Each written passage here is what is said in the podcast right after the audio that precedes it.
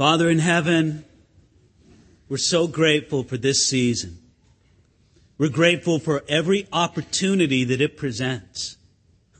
How wonderful, Lord, that you just give us a season every year where it's easier to talk to other people about Jesus than ever before. What a gift. And Lord, even though there's, there's people who would want to erode it, there's people who in some ways would want to take that away from us. Lord, we receive it as a gift from you.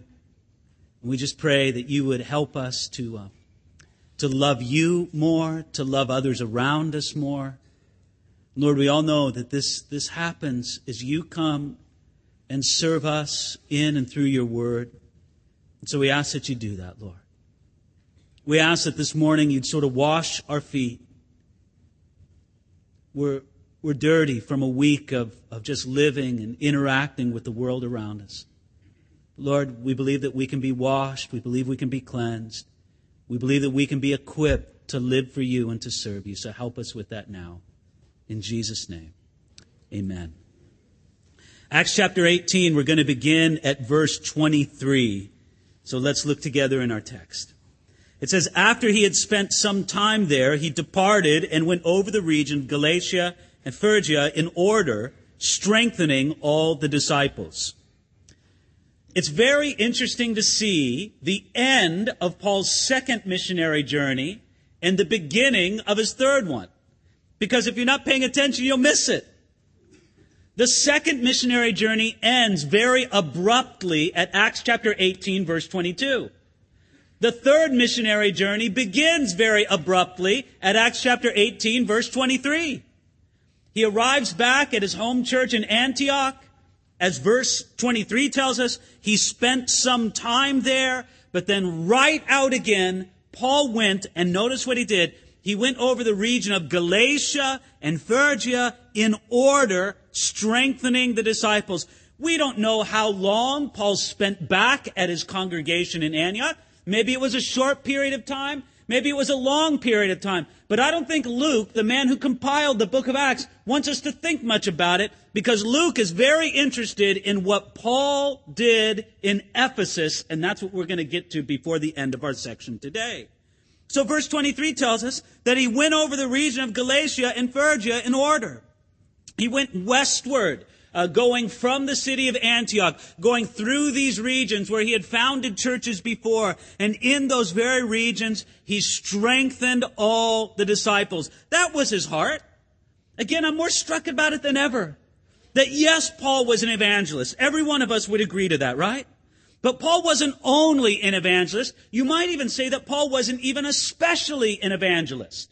Because once there were established Christian communities, Paul would go back there again and again and strengthen the disciples. Now, part of this is because what we have in us, before us in the book of Acts is important, but please remember, there was a lot going on in the Christian world other than what's recorded in the book of Acts. Paul wasn't the only evangelist. There were a lot of people out there spreading the gospel in any way that they could, in any opportunity that God gave them. But Paul felt, deservedly so, a special connection with these churches that he founded, and he would go back to those congregations and he would want to strengthen all the disciples. Let's think about what it would be like if Paul were to visit one of our modern congregations. If Paul were to visit here, spend a Sunday or a week or a couple weeks here, what would he want to know? He would probably want to know from you, how strong of a disciple are you? May I strengthen you in your discipleship, in your walk with God. What can I do to strengthen your walk with Jesus Christ? That's what Paul would want to know. He would remind us all, just like I'll remind you right now, it is not enough to make a good beginning in your walk with God. A good beginning's great. A good beginning is much better than a bad beginning. But that's not enough. You got to make that good beginning, but then you've got to continue on and be strengthened just as Paul was doing. Now, starting at verse 24, Luke's going to shift the focus. He's going to look not so much now at the apostle Paul, but something else that was going on in the city of Ephesus. Take a look here, verse 24. Now, a certain Jew named Apollos, born at Alexandria, an eloquent man and mighty in the scriptures, came to Ephesus. This man had been instructed in the way of the Lord, and being fervent in spirit, He spoke and taught accurately the things of the Lord, though he knew only the baptism of John. So he began to speak boldly in the synagogue. Now, as Paul was doing his work, strengthening the disciples in the region of Galatia, in the regions of Phrygia, he came, or excuse me, there was another man doing a work in the city of Ephesus. This man, Apollos, came from the city of Alexandria. Alexandria is to the southern part of the Mediterranean Sea, right? In Egypt. It was a center of intellect. It was a center of learning. There's a very large, vibrant Jewish community there in the city of Alexandria. So this man Apollos came from the city of Alexandria. He came up across the Mediterranean, and for whatever reason, he landed at the city of Ephesus. And there, as Paul's doing his work in the region of Galatia and Phrygia, Apollos, this remarkable man, did what he did in Ephesus. Now look at what we're described with this man, Apollos. Look at it here, starting at verse 24. First of all, he's an eloquent man, right? He's a man who can really speak well. That's Apollos. Secondly, verse 24 tells us, I just love saying this phrase, he was mighty in the scriptures. Did you see that? Apollos. Mighty in the scriptures. Now this really blows my mind. Because we're going to see in just a moment, Apollos didn't know a whole lot about Jesus. There was a lot that Apollos didn't know, but what he did know, he was mighty in. He was a man mighty in the scriptures. I tell you, I can't get that phrase out of my head. Uh, that, that, that's what I want to see, you know, young men and young women raised up for in our very community.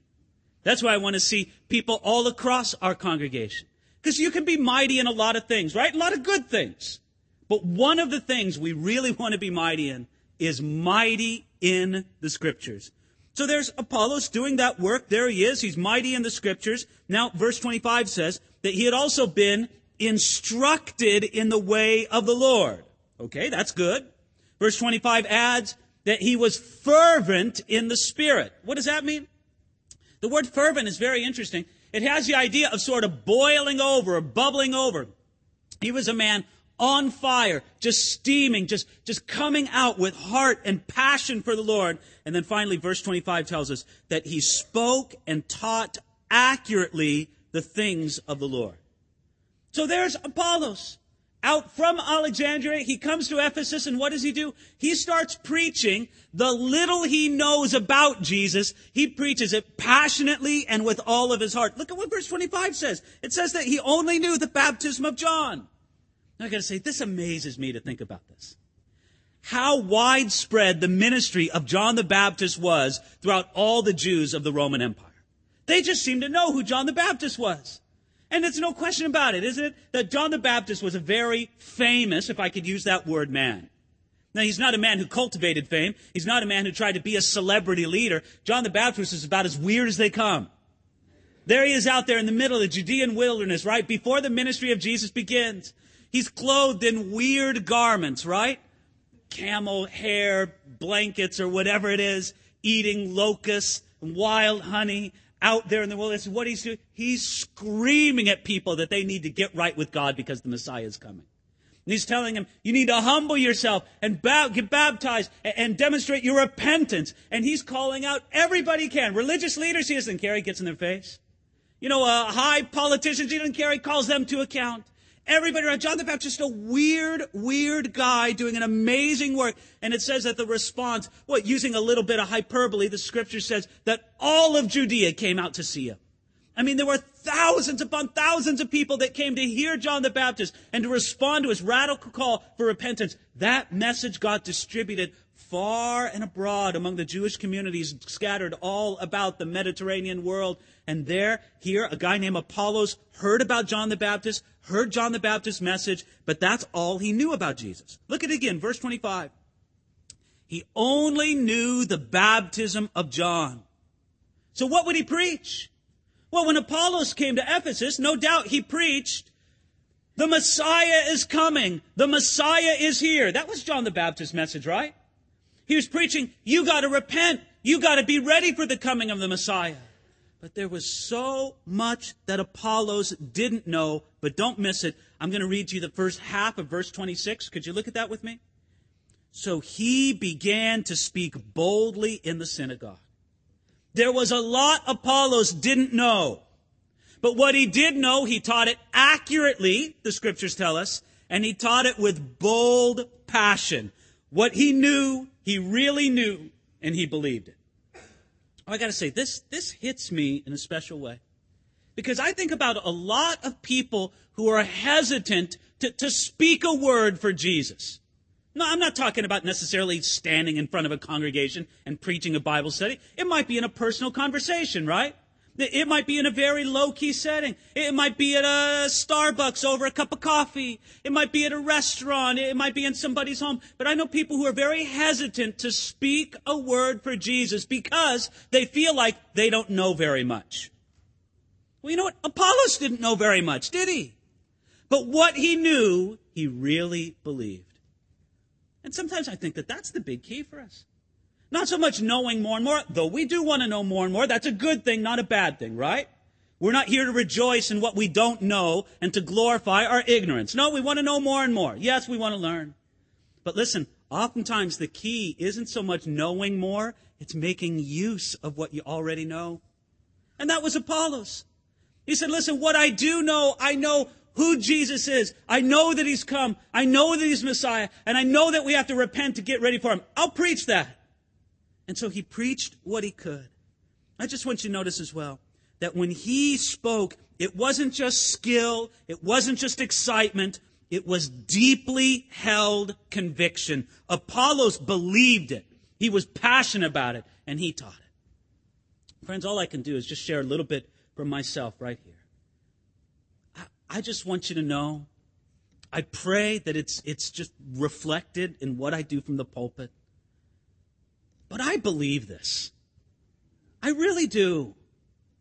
I, am not just saying it, and I'm not saying that I despise anybody who struggles with their own beliefs. I understand how people can struggle with their own beliefs, and I understand how people can work through doubts and all of that. I don't despise anybody who's in that place. But I'll just tell you, I believe it. I really do. It makes sense to me. It's truth to me. And even though I probably couldn't answer every question or make sense out of every single verse in the Bible, what I do read, what I do know, I believe it. And you can too. You really can. I, I would really believe, and I would like to believe, and I, I do think it very much so, that my belief is not a blind faith, but it's an educated faith. It's a reasonable faith. And that's exactly what Apollos had. He believed it passionately and he presented. He's a great example of this passion and boldness. He didn't wait to know more. He used what he had and God blessed it. That's a wonderful thing. All right, now let's pick it up in the middle of verse 26. Ready? Because something very important is going to happen in the life of Apollos. Middle of verse 26. When Aquila and Priscilla heard him, they took him aside and explained to him the way of God more accurately. And when he desired to cross to Achaia, the brethren wrote, exhorting the disciples to receive him. And when he arrived, he greatly helped those who had believed through grace, for he vigorously refuted the Jews publicly, showing from the scriptures that Jesus is the Christ. Now, this is amazing. First of all, in the middle of verse 26, we are reintroduced with a couple that we met last week. Their names are Aquila and Priscilla. Aquila's the guy. Of course, Priscilla's a woman's name. This is a married couple, right?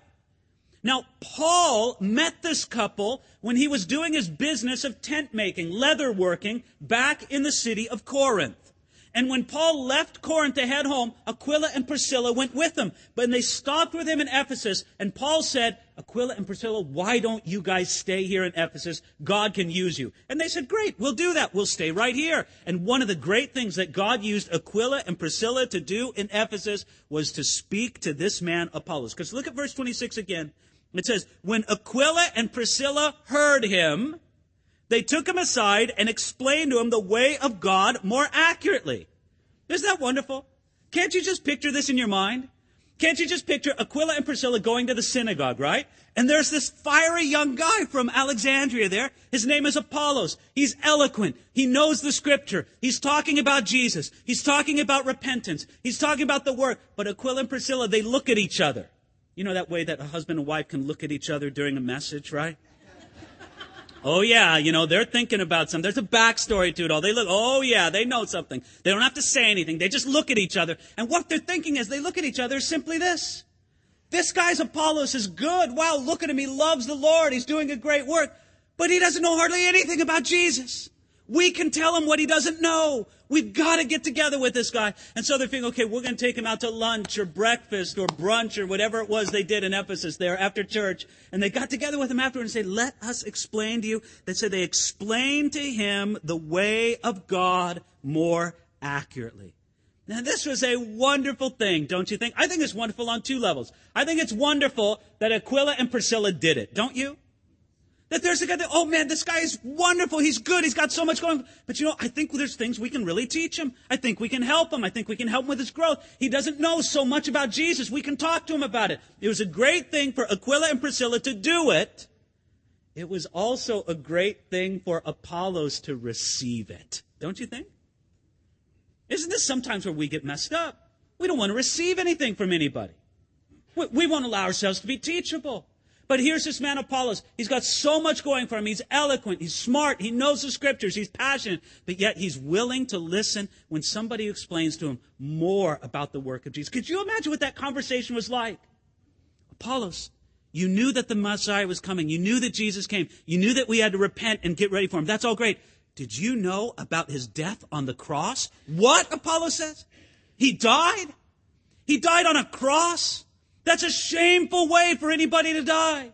How, how, did the Messiah get crucified? And they explained to him all that Jesus predicted and all that Jesus did on the cross. Uh, Aquila and Priscilla explained to him that when he died on the cross, he fulfilled everything that was spoken of in passages like Isaiah chapter 53 and Psalm 22, where there would come this suffering Messiah who would be a savior for Israel and for all the world by bearing the sins of the world there on the cross.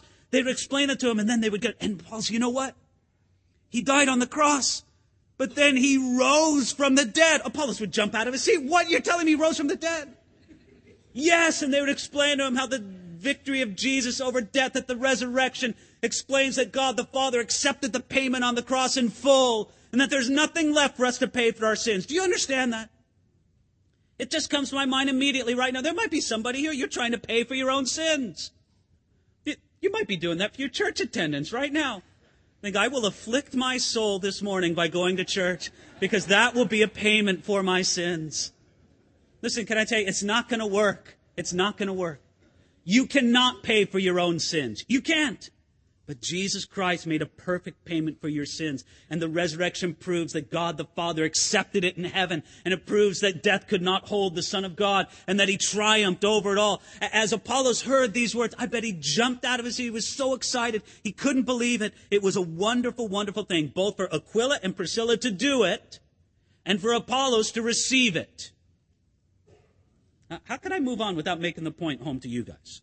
Right? Aren't there some of you here?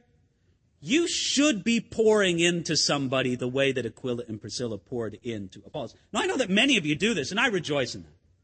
But one of the great things about our congregation is the networks of discipleship that sort of weave themselves through our congregation. It's a wonderful thing. But can anybody tell me that there should be less of that in our church and not more? There should be more upon more. And so many of you, you are ready, you're equipped, God has done enough in your life to where you can pour into the life of somebody else. Are you doing it?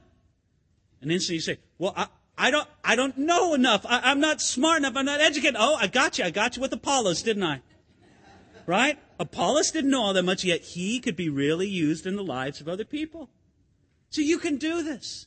You really can be used. And I, I would just challenge you to pray about it, to seek God about it. There may be somebody immediately, as I'm saying these words, there's somebody that pops into your mind. You know what? I bet I could pour into their life a little bit and God might use that. How about you start praying for that person, look for an opportunity to talk with them? You can do this. You can be an Aquila or a Priscilla in somebody else's life. But others of you, you know what you need to be? You need to be like an Apollos, don't you? You, you need to let somebody pour into your life. And for many of you, it's both. You, you need to be pouring out into somebody else and you need to have somebody pouring into you. The two do not contradict each other in the slightest. It's just a beautiful thing. This focused discipleship. And look at it here in verse 28 to see the result of it, the payoff in Apollos' life. It says that he vigorously refuted the Jews publicly, showing from the scriptures that Jesus is the Christ.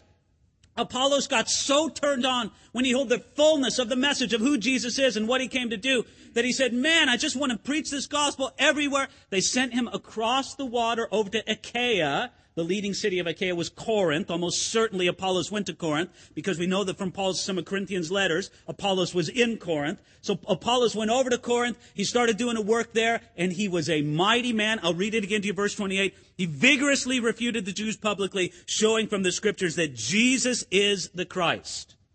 Now, by the way, this is just one of those verses that makes some men, like uh, the great Dr. Martin Luther of history, think that Apollos was actually the man who wrote the letter to the Hebrews. I mean, think of his qualifications. Uh, he, he, vigorously refuted the Jews publicly. He showed from the scriptures that Jesus is the Christ. He was eloquent. He was fervent in the spirit. Some people consider this is just the kind of guy who might have written the letter to the Hebrews. And you know what I can say? I can give you a categorical maybe. That's the case. I don't know. If the Holy Spirit wanted us to know who it was that wrote Hebrews, he would have told us. But it could have been a guy like Apollos. So anyway, this great work of discipleship happens from Aquila and Priscilla, and it happens in Apollos as they're moving on. Now, verse 1 of chapter 19. And it happened, while Apollos was at Corinth, that Paul, having passed through the upper regions, came to Ephesus. And finding some disciples, he said to them, did you receive the Holy Spirit when you believed? So they said to him, We have not so much heard as whether there is a Holy Spirit. Okay, now, Paul was last in Ephesus on his way back from Corinth on his second missionary journey. Now he comes there from the east, having traveled overland through the regions of Galatia and Phrygia, and he comes down from the east, heading west over to the city of Ephesus. Now, we haven't talked a lot about Ephesus because sometimes I wonder how interesting it is or how important it is for you to know the character of these ancient cities. But let me just tell you, Ephesus, major city, important center of banking, of commerce, of worship, uh, of many different things. A lot of notable pagan temples. It's a great place to visit today, even though I haven't visited today. I hear that the ruins and the museums there at Ephesus are just astounding. They're, they're spectacular. But Ephesus is a city that was very well known in the ancient world. It was one of those major population centers that the apostle Paul wanted to reach. And as we see in the next few weeks, Paul did a remarkable work there in Ephesus. So chapter 19 verse 1 tells us that Paul passed through the upper regions. He came to Ephesus just as he promised he would back in Acts chapter 18. And then he finds some guys there that he asks a very interesting question to. Did you notice that in verse 2? Verse 2, he asks a simple question to them. After arriving in Ephesus, he asked these guys, Did you receive the Holy Spirit when you believed? Now, I don't know what it was about these people. I don't know what it was about these disciples. Now, please notice this. It says that they were disciples, right? Right there in verse 2. And finding some disciples, he said to them. These people were disciples. Yeah, Paul spoke with them. He conversed with them. He got into their lives just a little bit and he realized there's something not right here. There's something missing. So Paul asked a question that we just gather he didn't ask everybody upon meeting. How the apostle Paul, did you receive the Holy Spirit when you believed? I don't think he did that normally, right? But whatever the situation was, in this case, he looked at the lives of these people and he said, there's something lacking, something missing. I just got a question for you guys. Did you receive the Holy Spirit when you believed? And what was their response? You saw it right there in verse 2. They said, we have not so much as heard whether there is a Holy Spirit.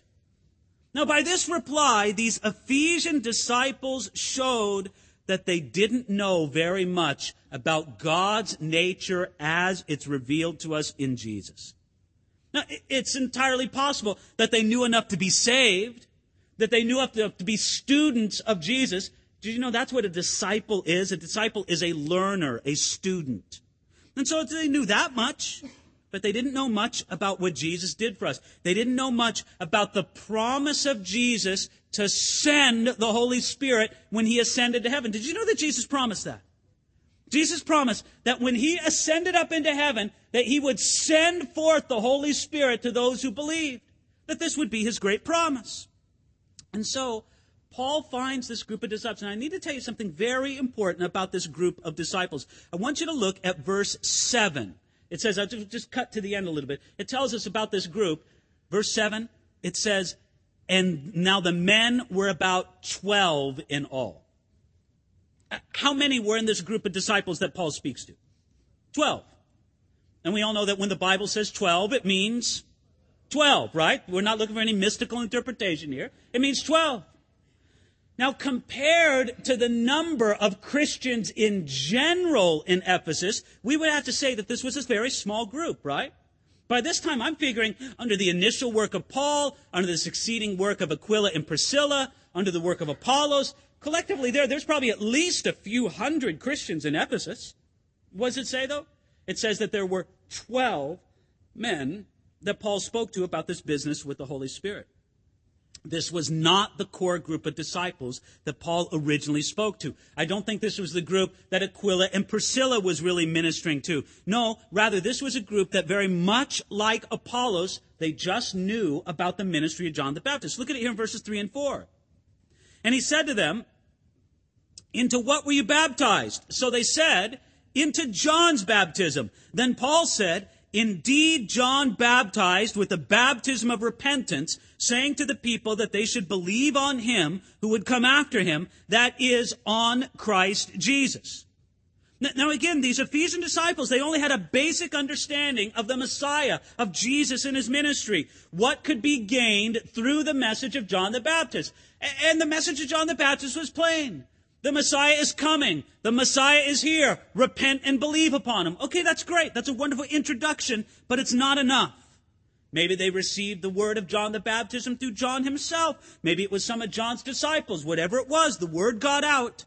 But Paul noted, verse 4, that John indeed baptized with a baptism of repentance. That's good. That's a great start. But now you need more. You need to know about the fullness of the Messiah's work, who Jesus is, what he did for us, and you need to hear about it and appropriate it unto your own life. Now, I have to say, there's a big debate among Bible scholars, students, teachers, whatever you want to say. This is one of those great debating points. You can always start an argument with a bunch of preachers by just asking this. Were these 12 Ephesian disciples saved? And here's the point. This is the big battle line, right? One says, well, of course they were saved. They're described as disciples, are they not? Show me in the book of Acts where people are described as disciples and they're not saved. They knew something about Jesus. They knew enough about him to be saved. Of course they were saved. And then you have the other people give the counter. No, they're not saved at all. How could you say such a thing? They hadn't received the fullness of the Holy Spirit. How could you say they're saved? They only knew of the baptism of John. They, they hadn't even been baptized in Jesus. Back and forth, they argue back. But listen, I just want, I don't even care that much about that issue right here, right now. I want you to see what happens in verses 5, 6, and 7. When they heard this, they were baptized in the name of the Lord Jesus. And when Paul had laid hands on them, the Holy Spirit came upon them, and they spoke with tongues and prophesied. Now the men were about 12 in all. Can you picture the scene in your mind? Hi, my name's Paul. It's nice to meet you guys. They discuss, they converse for a while. Paul says, there's something wrong here. Uh, there's just something lacking. And you guys, I can't really put my finger on, but let me ask you a question. Did you guys receive the Holy Spirit when you first believed? Well, why? We haven't even heard that there is a Holy Spirit. Well, Paul says, well, let me tell you more about Jesus. I'll figure out this. You know, John the Baptist did great work, but Jesus came and followed up on it. And he died on the cross and he paid the penalty for our sins. And he rose from the dead. And when he ascended to heaven, he sent down the Holy Spirit. Have you experienced this? Have you received this? No, we haven't at all. What do we need to do? And Paul says, well, you guys have never really been baptized in the name of Jesus, have you? No, we haven't. Well, then let's do that. Let's baptize you in the name of Jesus. They said, great. We want to be identified with Jesus fully. It's wonderful that we've repented. It's wonderful that we prepared ourselves for the coming of the Messiah. But you know, it's not enough to prepare yourself for the coming of the Messiah. You got to receive him when he comes. And that's what they needed to do. Okay, we want to receive him now that he's come. Yes, we put our trust in Jesus. Let's be baptized. And collect with that, that putting of their trust in Jesus, they're baptized. And when they come up out of the water, what does Paul do for them? A wonderful thing that we do in our own baptisms, right?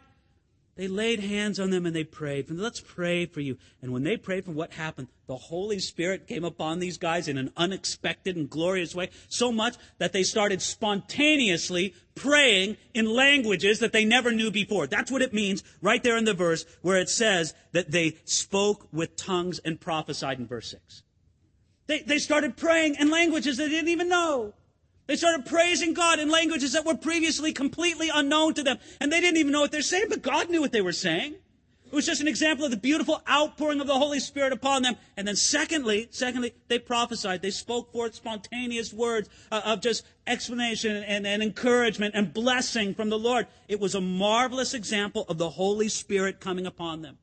Now, Luke wants us to know there were 12 in all. This wasn't a big group of people in Ephesus. This was a smaller group. But what they experienced was real and what they experienced was necessary. The Holy Spirit came upon them when Paul laid hands upon them. Now look, I know that you could get in a pretty big theological dispute about this, right? There are some people who basically say this when you put your faith in Jesus Christ and when you're born again, you receive all of the Holy Spirit that you'll ever need, that you'll ever want, that you'll ever desire. It's given to you all when you're born again. So don't even think about asking for more. Okay, there are other people who say, well, you know, you might be born again, but you know, you really don't have much of the Holy Spirit. You, you need the Holy Spirit and you need to trust in Him as a gift. Listen, I don't even want to make a dividing line between those two things right here, right now. If you want to debate it for me, come up. I could have a very vigorous debate on this issue, and I would enjoy it a great deal. But you know what? We could get lost in the weeds of debate and miss what it really means to your life right here, right now. Here's my question for you. Could somebody look at your life and conclude that there's an absence of the Holy Spirit in your life? That's what Paul did with these Ephesian disciples, right? He looked at their life and they said, you know, there's just something not right. Did a little Columbo routine on them, right? You know, there's just something I don't understand about this. You know, there's something lacking. There's something. Let me just ask you a question. Did you receive the Holy Spirit when you believe? Now, there's some of you who probably say, well, yes, of course I received the Holy Spirit when you believe. I say, well, right now in your life, it doesn't look like it very much. What evidence is there in your life right here, right now, that you're filled with the Holy Spirit? I'm not trying to say whether you have been or haven't been, what your prior experience. I just want to know what is it right here, right now, in December of 2011?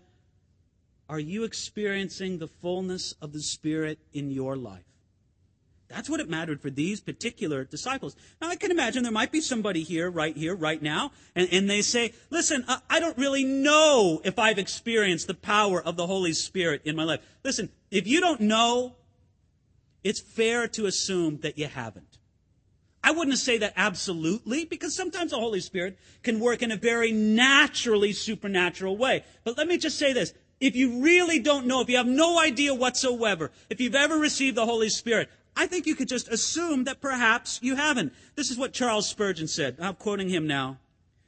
Give a man an electric shock, and I guarantee you he'll know it. But if he has the Holy Ghost, he'll know it much more.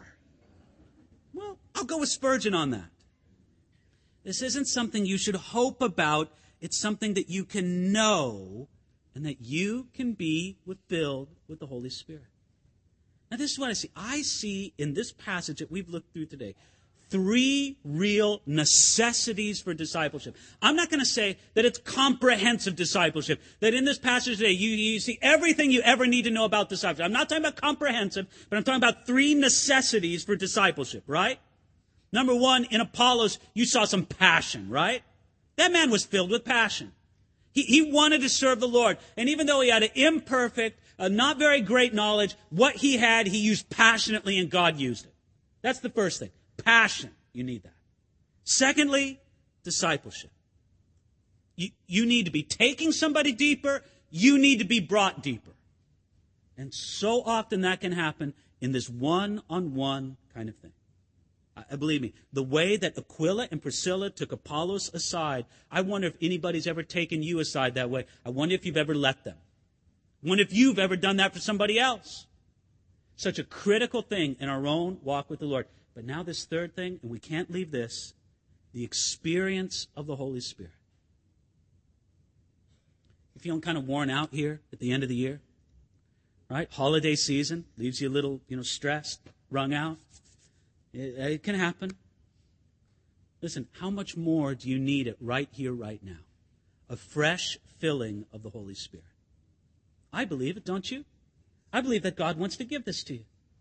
I believe that God has it as you ask it for Him. I believe that God has it as you come up and have people pray for you on the prayer team. I believe that God has it for you as you come to Him simply as a child and say, Lord, I want to receive it in faith.